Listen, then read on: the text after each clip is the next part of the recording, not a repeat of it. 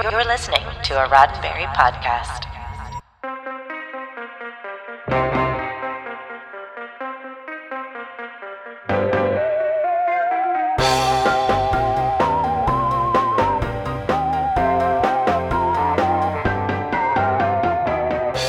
Back in the before times, in the days of appointment TV, before home video or streaming, television networks would cluster shows together that they felt would play well with the same audience. Hopefully, an audience with spending power who would take their advertisers up on their products, or at least persistent kids who would pester parents who had spending power. I'm Earl Green, and this is your Sci Fi 5, five minutes of science fiction history for September 6th. And I just dated myself really badly, didn't I? But gather around and let me tell you about one of the greatest Saturday mornings ever September 6th, 1975. When it came to children's programming, especially of the Saturday morning variety, there were a handful of powerhouse production outfits cranking material out for multiple networks. Hanna-Barbera, Filmation, and Ruby Spears were major players in animation, but Filmation also had a burgeoning slate of live-action shows, which were up against the now almost legendary live-action shows produced by Sid and Marty Krofft. And keep in mind that during the early 1970s, primetime science fiction was still a rarity on American TV, so don't be surprised when you learn that some surprisingly big names in the world of TV science fiction were working behind the scenes on these shows. Go pour yourself a bowl of cereal and some orange juice and get ready to take up your usual spot on the well worn shag carpet in front of the family TV.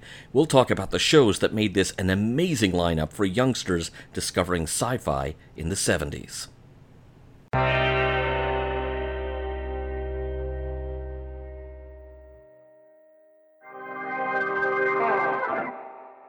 NBC had a bit of a head start on September 6, 1975, with the second season premiere of the legendary Sid and Marty Krofft show Land of the Lost, leading off its second season on the air with a script by Margaret Armen, joining fellow live action and animated Star Trek writers David Gerrold, DC Fontana, Norman Spinrad, and Larry Niven, all of whom had contributed scripts to Land of the Lost's first season. NBC also premiered a new show produced by the animation studio Ruby Spears, Return to the Planet of the Apes, which returned to the post apocalyptic world that had already been the setting for five films and a live action TV series. The imagery and artwork of this latest Ape series was actually quite striking and a bit intentionally scary. CBS debuted two new live action shows. The Secrets of Isis was something of a companion series to the already established Shazam, which was going into its second year.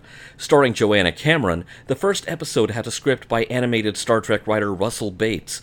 Both Isis and Shazam were Filmation productions, which were shot on film, giving them a slightly more expensive look than their shot on video counterparts from the Krofft brothers. Not that CBS didn't also have room for the Krofft brothers, though. Also premiering was Far Out Space Nuts, starring comedy legend Chuck McCann and former Gilligan's Island star Bob Denver, and featuring production designs by one Herman Zimmerman, future designer behind the original interior sets of Star Trek The Next Generation, as well as Deep Space Nine and Enterprise.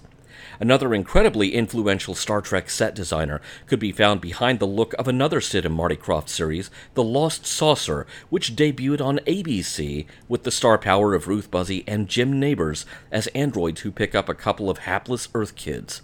Mike Minor, who designed sets for Star Trek The Motion Picture and Star Trek II The Wrath of Khan, created the dazzling, blinky light filled set of the saucer itself. All of this added up to a jam packed smorgasbord of sci fi for kids of the 70s, complete with Sleestaks, androids, apes, superheroes, and superheroines with ancient powers, and Gilligan in space. This has been 5 minutes of science fiction history, your daily Sci Fi 5 for September 6th. Sci Fi 5 is produced by Roddenberry Entertainment, executive producer Rod Roddenberry.